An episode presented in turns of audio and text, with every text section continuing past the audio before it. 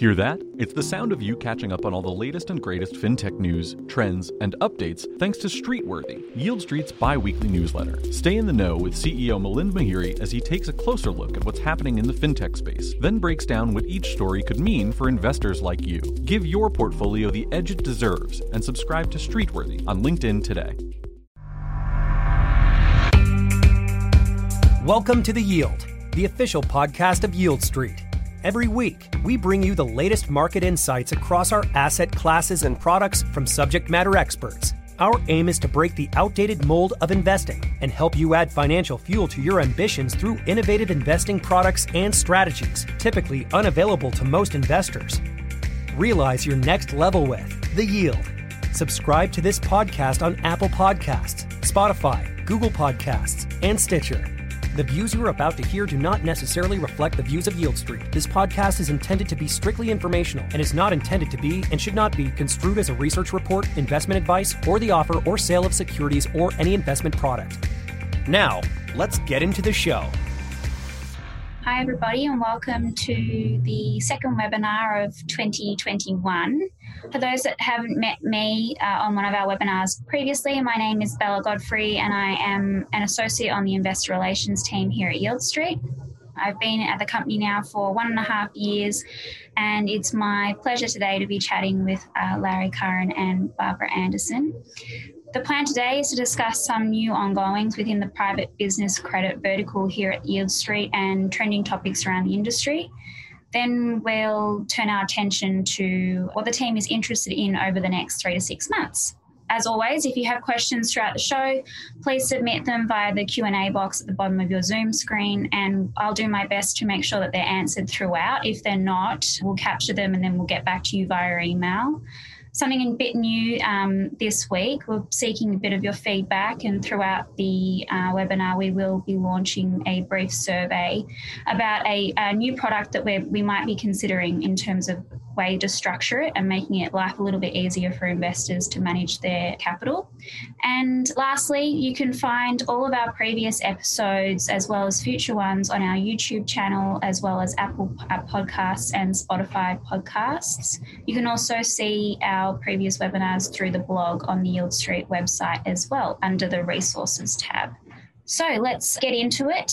I'm very, very lucky to work alongside our guests, Larry and Barbara. And for those that you who haven't been able to attend one of their previous uh, webinars, Barbara is the head of underwriting with Yield Street's private business credit group and has been with the company for five months now. Before Yield Street, Barbara had an extensive career in commercial banking, responsible for originating, underwriting, and managing senior secured loans to finance companies retailers and factories managing billions of dollars. Larry is the managing director of our newly formed private business credit team. Although it does feel like the last six months have lasted a year, so Larry, Larry and Barbara don't seem so new to me anymore. And he comes to Yield Street with 25 years of experience. Larry was most recently the founder of I2B Capital and co founder of Vion Receivable Investments. His focus was in developing receivable based investments for institutional investors. Larry and Barbara have been a team for the past 12 years, joining forces at Vion, I2B Capital, and now Yield Street Private Business Credit. Barbara and Larry, thanks so much for coming on today and for kicking off our second webinar of the year. Thanks, Bella. Thanks, Bella, and Happy New Year to everybody. We're uh, happy to see the uh, calendar roll, and uh, we're looking forward to uh, the many opportunities that 21 should uh, make available for us. Yeah, definitely. It's going to be exciting. I don't know about you guys, but gosh, the holiday period just came and went and didn't really feel like uh, we, we got much of a break. We've hit the ground running into 2021 and lots of exciting things are coming up. So, sleep when we're dead type thing. Let's dive in. 2020 was a whirlwind year for private business credit. You both joined Yield Street in June. Peak pandemic, had a strong year, and now full steam ahead into 2021. Larry, do you want to provide a quick update on the status of the market as we push through quarter one of 2021? Sure, Bella. And, you know, a lot going on end of the year, a lot going on to the start of the year. We got a new administration, which means lots of new things on the uh, order of what's next, right? And at the top of that, for any of you that aren't familiar, the CFPB or the Consumer Protection Finance Bureau is Protection Bureau is out there for consumers. We have a new head that has been appointed by President Biden the organization's been on a little bit of a hiatus over the previous administration, and we expect some activity that we're going to talk about in these other uh, four quadrants that are going to be very interesting. At the top of the list, and at the top of the priority, as I'm sure many of you heard, is in student debt reform. And they've talked about all kinds of relief plans, forgiveness, you know, payment uh, mitigation, et cetera. There, there are multiple plans going on right now, but just not robust enough to have the impact that they are looking for. So, for us as kind of lenders and originators to the consumer world, why this matters for us is that this is a great opportunity to increase the discretionary income of our borrowers. So, if the student loan and medical debt are two of the largest FICO killing things on any consumer's report. And if you're not current, not paying on your student debt, not only is that impacting your FICO score, but it's also truly impacting your free cash flow for paying other debts, obligations, spending as a consumer, et cetera. So the concept of debt forgiveness, debt reduction, et cetera, is very, very helpful to the big picture of what we're looking for as we look at consumer receivable opportunities this year. So as we go forward and we look at the other opportunities, we have uh, PPP and additional stimulus. So for us here at Private Business Credit, we follow the small, medium enterprise businesses. And with PPP, Payment Protection Plan, what this does is it gives another source of capital to the business for the working capital and the payrolls of the business so that we can focus on growth in equipment and other items that we don't need to provide this piece of working capital. So it's a great complement to our target borrowers. It gives them a source of capital that they can make sure that folks are getting paid. And if folks are getting paid, those ultimately are consumers. So this, this commercial stimulus has a double impact, helps our business customers grow and kind of complements the lending that we can already do here to help them grow. And then it also makes sure that our consumers are getting paid so they can meet their obligations on the consumer side as well. So debt relief, free cash flow, stimulus. We talk about the consumer stimulus process, in the last uh, stimulus that came out, there was hope that consumers were going to get out and spend, but really what we saw was people pay down their debt and actually save. And what that did was it created better debt to income ratios, even in the subprime category, and it created some of the highest savings rates in American history because people were unsure. So as we start to come out of the bubble, if we have freed up cash flow from our student debt, we have stimulus coming in, and our businesses and our small businesses we work for have payment protection to make sure we're getting paid. We're anticipating a boon in consumer related lending. People have been kind of bundled up, tightened up, locked in their house. And as we start to free up, there's going to be more capital for people to purchase and buy goods and service, do their house, do home remodeling, etc. And all of that, I think, is going to create excellent opportunities for us as we go into the future. And then one of the areas that we're specifically looking to focus under the new administration, which is called ESG investments, where we're focusing on environmentally, socially conscious, and governance related commercial opportunities. And as you can see on the slide, that has a, a variance of alternative energy, storage, and anything that deals with cutting emissions and moving forward. And with government support, again, it brings extra capital to these types of organizations where we can focus where we normally do, which is on collateral based activity, equipment, and expansion. And before we get off this particular slide, I just want to reiterate to people that are here for the first time that everything that we're doing here at PBC is focused on growing businesses. So as we talk about the things that we're funding today and tomorrow and coming due, everything in our portfolio is a business that is currently growing and has grown through COVID, and we're enabling them to grow out of COVID as well. So we're looking forward to how all of these things can positively impact our 21, and we're very excited to see as those opportunities come about.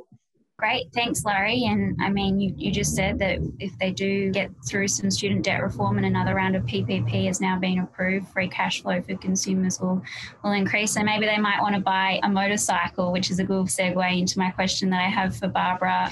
Are you able to provide us an update on motorcycle loan portfolio one? There's a small amount remaining left on the platform. I believe $183,000 remains. I just checked before we jumped on the call. Be good if we could have a, a quick refresher on that deal and how how it's going. Absolutely, Bella. Wow, 183,000. We started out at 13.2 million, so that's that's pretty uh, exciting stuff right there. I'm happy to report after the first 90 days of our performance, which ended on November 30th. Our participation is now down to 11.8 million and the receivable portfolio is at 11.9 million. And remember that's down from where we started at 13.2 million 90 days prior. So what you'll observe from those numbers is that we've built about 120,000 of equity in this portfolio in that our participation is $120,000 less than the portfolio itself. And we've also reduced the participation itself by over 1.6 million. And that was because payoffs have been higher than we anticipated in our modeling. And that goes to what Larry was talking about earlier with customers that have you know, stimulus money, more money in their bank accounts, less places to spend it, have reduced their debt and paid off their motorcycle loans, which, you know, absolutely makes makes sense in the current environment. So our payoffs have been higher than we anticipated.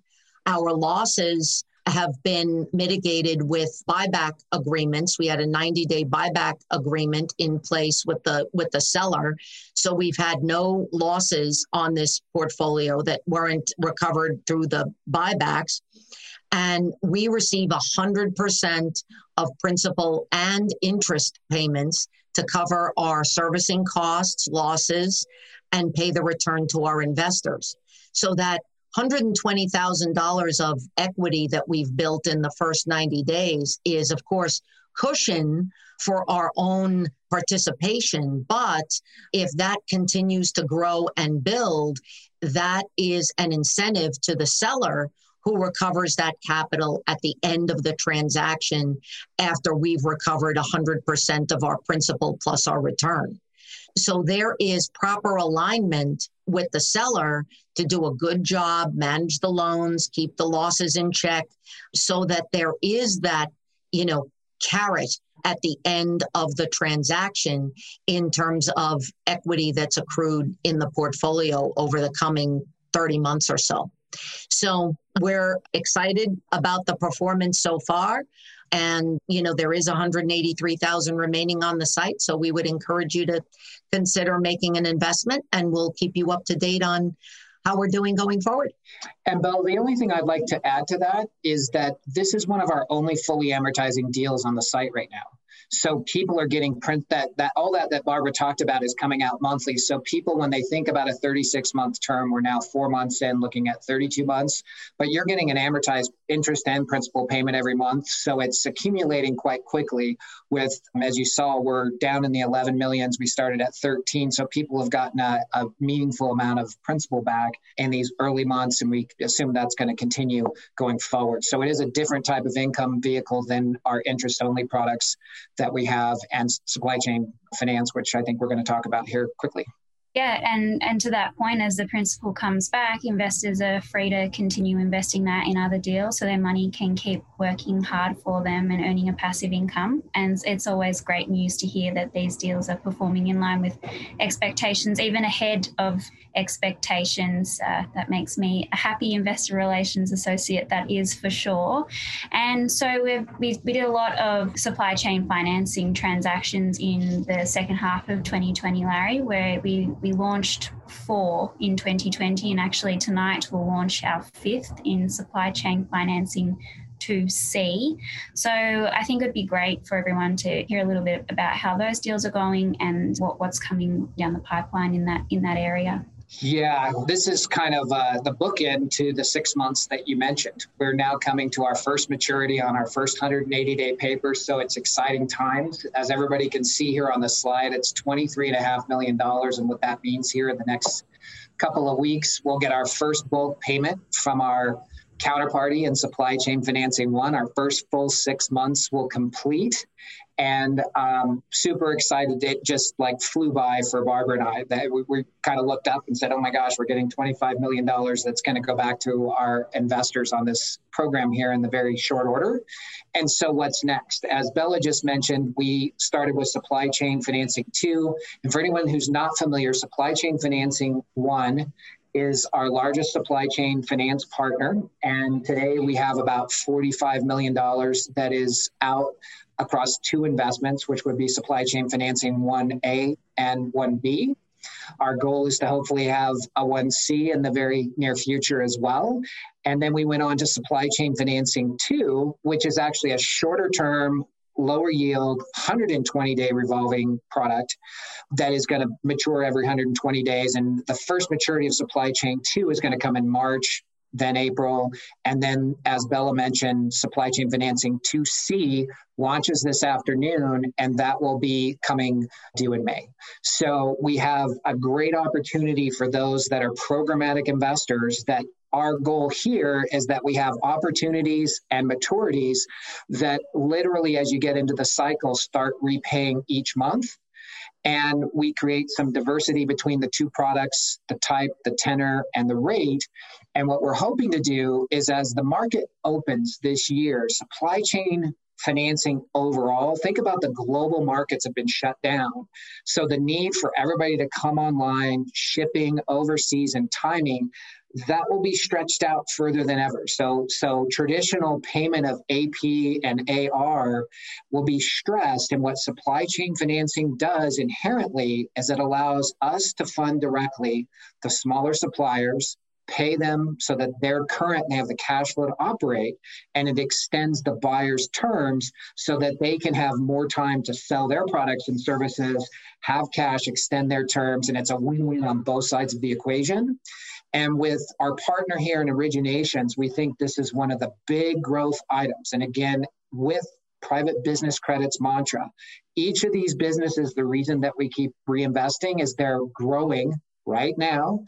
They need more supply chain finance. They're bringing on more suppliers. They're getting new customers, and both of them are broadening globally with both their supplier base and also their customer base. So all of that creates more and more demand for the product, both within these credits, as well as we expect to have a diversification of several new supply chain customers over the coming months. And then, Bella, that was uh, maybe a cue for you is that what we're trying to do is work with our investors to understand if this process of kind of one off, repeat, one off works, or if there's more of an aptitude to a fund product where we would commit capital for 12 to say 18 months and we would just auto renew these. So you would be within the same yield parameters, but you wouldn't have to turn around and count, oh, I've got a payment coming next week. I've got to get that money back. And now I need to put it in back into two or three or four or whatever that we have available at that time.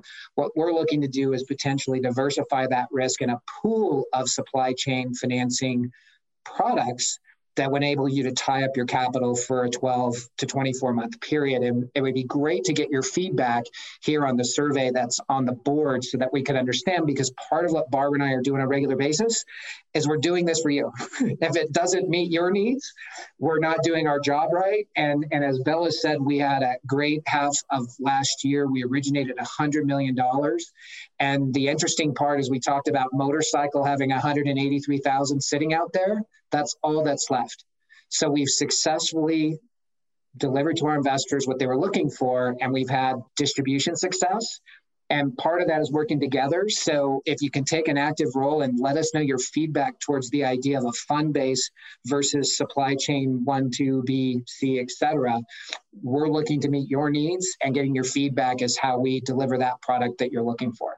Yeah, and that, that this poll's popped up at the appropriate time. So we did have a question from an investor, almost reading our minds, uh, to see if we would be offering supply chain finance products through a fund-like structure. So, like Larry said, if you uh, could just take a, a second to submit your preferences honestly, it really does help, and we take your feedback on board and quite literally. And if there is enough demand for a fund like product, well, then I'm sure we can expect to see one coming soon. And that's a good way to lead into my next question for you, Larry, on the supply chain topic is what do we see coming down the pipeline? Any other different types of parties we will be looking to provide financing to beyond the ones we've already worked with uh, previously in the second half of last last year? Yeah, I just um, kind of had a kickoff meeting with our partner here in our supply chain, and we have a laundry list of buyers that are looking for d- new supply chain programs. I want to say there's probably another four or five in our immediate kind of diligence pipeline that we'll be looking at that will be in different areas. So they'll be in different businesses. Again, uh, consumer products conglomerate and supply chain one. Supply chain two is good old fashioned cardboard in a world shipping online world that we're in. So not a lot of sex appeal there. But if anybody's not banking on something cardboard on their doorstep this week, I you know think you won the lottery because all of us are shipping that way today. So having cardboard and lumber we're looking to find industries that are inherently poised for growth and that we don't want to just do one round of supply chain. And to keep everybody in check, the supply chain financing one, we are a participant with a larger group of institutional investors. And this investment started out at $5 million roughly a year and a half ago. And today it's over $150 million. So, uh, for for reference point, the company's revenue is a multi-billion dollar organization, so the numbers are relative. But that's exactly what we're looking to do: is find companies that we can create stability, trust with our investors. And starting here in the next two weeks, everybody that was in supply chain one is going to have their opportunity to see the first payout come out, which we're really excited for. And now we can say we know supply chain one is with that customer. And if you like that product, that mix at that tenor, that's what we want to create more and more of. And we have a chance to grow in that supply chain relationship as well as multiple new supply chain uh, partners. So we're very excited and expect supply chain to be a big portion of PBC's year for 21 awesome. I think um, investors will be delighted to hear that. I know these offerings have been incredibly popular with our investor base to date. People come to Yield Street looking for, so you've definitely um, satisfied them on in that regard. And another asset class that we focus on within the PBC vertical is the consumer area of the market. We've spoken about our deal that we've done with motorcycles. But uh, Barbara, is there something else? Are there any other types of consumer related products that you're looking to work with in 2021 with regard to private business credit? Yes, Bella, there's a new transaction that I wanted to discuss briefly here this afternoon. It is for a luxury car leasing company. Very interesting transaction. Wanted to talk a little bit about what we like about it and why we decided to pursue it. Again, first and foremost, it's a growing business that we believe is scalable, was growing before COVID, during COVID, and continues to grow in the current environment. Our transaction is backed by both the revenue stream from the lease payments as well as the net liquidation value of the luxury cars themselves we employed a uh, 50% loan to value here against the net liquidation value that we update monthly against the Manheim auction values. Uh, so we have real time valuations on these vehicles. The lessees themselves put down on average 30% into each of these cars. And we like that because the underlying lessee is invested in the vehicle. And the lessor in this particular case, our uh, client, have in excess of, you know, four and a half million dollars of sub debt and equity beneath us in the business. And of course, they provide a personal guarantee for the transaction. So they too are fully vested in this transaction. And, you know, we hope to be bringing that to the platform shortly. But you know, these are unique transactions that fit our very basic criteria of growing scalable businesses. They're structured with all of the bells and whistles that we're used to using from a fully backed uh, transaction, collateralized transaction point of view. And, you know, we look for more of these in 2021 because I think the uh, the current environment is such that we're going to see a number of entrepreneurs growing their businesses once you know covid is finally behind us i think there's a tremendous amount of pent up demand and we'll be there to support that that growth and success going forward Thanks, Barbara. And I know when we launched um, the motorcycle loan portfolio one initially, we had a number of questions come in from investors about the types of people who borrowing or financing the purchase of a motorcycle, or in this case, it's going to be the purchase of a luxury car. Larry, do you think you could shed some light on the types of people that are engaging in these transactions, just to sort of make investors, you know, understand these these people a, a little bit better and find comfort with um, the positions that they personally might find themselves in? Yeah, and thank you for that because I think for people, you know, most of the people on this call probably aren't finding themselves in the subprime category, but they might. And maybe when you find out that 669, which most people think is a pretty good FICO score, is where you start being in the subprime category, and that roughly 37% of Americans fall into subprime. I think that that's shocking to many people to understand that such a large portion of our adult, you know, credit enabled folks are in that situation. But as we talked about on the previous slide, also realize that the largest single debt in American consumers' lives is student debt at about $1.3 trillion today. And a lot of it stayed over there. It might be stay, even if it stayed and you have some sort of forbearance on there, you still have an outstanding credit balance as part of your overall balances. And that negatively can impact your FICO score and put you down into this position. And we're not suggesting that everybody's a perfect creditor in this particular band, but what has been very interesting because of stimulus and other attributes, the inability to spend discretionary income, the overall subprime market has outperformed expectations that you would expect to see during a pandemic. And when you look at it, it's a little incongruent to a normal thinker to say, well, gosh, if all these bad things are going on. But when you stop and say, we gave people money, they didn't spend it.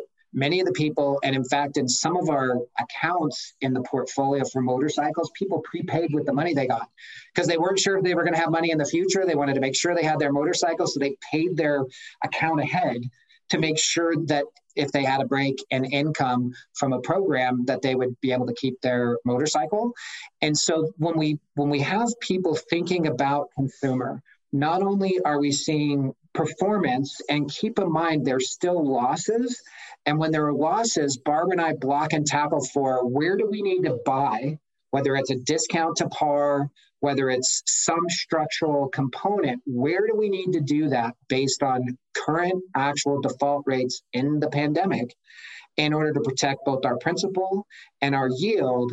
And there, the, unfortunately, this pocket tends to grow, not shrink the, the subprime market is growing, not shrinking. And so we're going to continue to find transactions. And what I know everybody says is that mean we're going to stay in the luxury car space or the motorcycle space? And my answer would be we're going to stay in the space that we can structure. Have current performance and we didn't have to lend into the pandemic we're lending in the pandemic so we get to see we now have we're going on almost a year since the shutdown it's the end of January, right? So we have this view that other people didn't. I, I saw Bella's mind thinking, oh my God, it's been a year since we shut down. Yes. But during that shutdown, people didn't spend their money. And that's why we're seeing a little bit higher uptick of performance in this group than we would have otherwise. And now that we know there's more stimulus on the way, perhaps debt relief in students, we would anticipate that that trend would continue. So we're excited to continue exploring that in uh, 21 yeah, I, I, it is hard to believe that I'm still sitting in my bedroom working home almost. Yeah, that's where I like the same picture. The six months of things, we're in the same spot, same same thing. Maybe a dog's going to bark in the back. Who knows? Yeah, um, For me, it's but, a New York New York fire engine like truck or a police car that normally interrupts my Zoom calls. So thankfully, we've um, had a quiet day in Nolita in Manhattan for this webinar, but I think that makes a really good point, Larry. Sometimes people have this idea in their head that subprime borrowers are quite scary and that they're very unreliable. But it could be the case that you've got like a very well educated professional that has a substantial amount of student debt that is bringing their FICO score down, and they're then forced into this market to borrow and pay huge interest rates. And well, at the end of the day, they're actually a really responsible individual, and the likelihood that they do miss a payment is probably lower than what most would think about about um, that category of the market as a whole. So um, it does. I hope that then sort of contextualizes to investors listening what type of people these people are that are, are, accessing credit through these, you know, different and unique financing programs. We always do get a question throughout these webinars about the default case scenario. People would like to know what happens in the event that someone does become unable to pay in the context, I think specifically of the consumer area of private business credit, are you able, either Larry or Barbara, to run through what would happen in a default scenario if someone did miss a motorcycle payment or if they did miss a payment on a on this potential luxury car deal that might or might not come to fruition? Yeah, Bella, I'll take that one. So the, the good news on these two transactions is that there is an asset behind the consumer loan or lease. So we have a motorcycle or a car, and our servicing partner would repossess and sell the vehicle. That is ultimately the resolution when a borrower fails to make its payments. And there's a fairly short tail on those payment misses. You know, it's very often 60 to 90 days before the vehicle is repossessed. In the case of the luxury cars, they're equipped with multiple GPS devices, both wired and, and wireless, so that the automobile can be tracked down. And the same with the motorcycles. So those assets are repossessed and sold, and the proceeds are used to pay down the balance of the loan. Where losses tend to be, not always, but in most cases, where losses tend to be is the early stage of the loan or lease, where enough payments haven't been made yet to build equity in that asset. Now, that's one of the reasons why in our motorcycle transaction, the portfolio that we participated in was a seasoned portfolio. We had on average 12 months of payment performance on all of those borrowers because we we didn't want to take that early payment risk where equity had not built up in the vehicle yet with the leasing transaction, the down payment is substantial. A 30% down payment uh, on these vehicles mitigates the, the risk to a large degree of having a shortfall if the asset were to be uh, repossessed. Also, in the luxury space, the vehicles tend to hold their value better. So, you know, a Maserati tends to to to hold its value better than the than the Honda. It's just the way the world works. And we are lending at a very conservative loan to value against the retail auction value of the vehicle. So that protects us as well if those vehicles have to be repossessed and auctioned at the end of their life. The other thing that I would just add is all of the vehicles, the motorcycles and the cars, are all insured They're insured by the by the drivers, but they're also insured uh, with umbrella policies on at the leasing company and at the, the lending company. So so we have insurance on top of insurance, just to be sure that if there's a an accident, a theft, whatever, we're covered there too. Bella, did you want to put that question out on what brands of cars do we have in the luxury portfolio? Barbara, if you want to take that. Uh, yeah, I mean, it is a mixture of, you know, Porsche, Maserati, you know, Ferrari, um, Maybachs. There are high end Mercedes, uh, Range Rovers, Bentleys. It is a luxury portfolio for sure. And Barbara, we just had another question come through. If this deal does come to fruition, can you ballpark the target interest range that our investors can expect and the, the length of the deal itself? The length of the transaction is 30 months. And right now, we're working on our pricing. It will be a little bit less than our motorcycle transaction because our loan to value on the vehicles is much lower than on the motorcycle transaction. So the, the, the return to the investors will be slightly less and the term will be 30 months. It's 30 months now, so it will be slightly less than 30 months when we launch it as well. Super. Thanks for that, Barbara. And actually, uh, the time has escaped me. We're, we're about done. Uh-oh. So I will have start wrapping things up. And if there are any questions, I think I got to all of them. Um, of course, we'll be in touch with the listeners after this has concluded. Um, and of course, you can rewatch it again on um, our YouTube channel and also in podcast format on Apple Podcasts and on Spotify. Had a couple of um, mentions of our short-term note products, a little bit unrelated to this webinar, but come in through the um, Q&A. I encourage everybody to head to www.yieldstreet.com and look at the invest page to see our open offerings at the moment. You can find details there about a couple of real estate offerings we have on um, on open at the moment, as well as our motorcycle deal and the soon to be opened at 4 p.m. supply chain financing 2C. And also uh, on that page, you can find details about the Yieldstreet Prism Fund and also the short term note products, their, their different durations and uh, interest rates that investors can expect to receive. But thanks again today for joining me, um, Larry and Barbara. It's been a pleasure as always, very informative. And I'm sure I'll be speaking with you both very soon. But in the meantime, definitely lots of exciting things to look forward to in the realm of private business credit here at Yieldstreet. Awesome. Thanks, everyone. Thank it's you. a great 21. yeah, see everyone soon. Thanks. Thanks.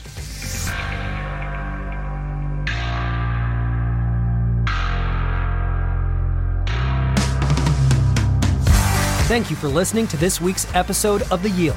For the latest updates on the alternative investing space, go to yieldstreet.com. Be sure to subscribe to this podcast on Apple Podcasts, Spotify, Google Podcasts, and Stitcher. If you enjoyed the show, feel free to leave a review on Apple Podcasts as this will help other investors like yourself find our show.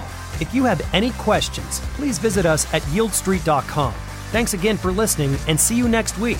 The Yieldstreet podcast you just heard only reflects the opinions of the host, who is an associated person of Yieldstreet, and does not necessarily reflect the views of Yield Street or any of its affiliates or other associates. The podcast is for informational purposes only and is not intended to be and should not be construed as a recommendation to buy or sell any security, and is not an offer or sale of any securities or investment product. The podcast is also not a research report and is not intended to be and should not be construed as investment advice.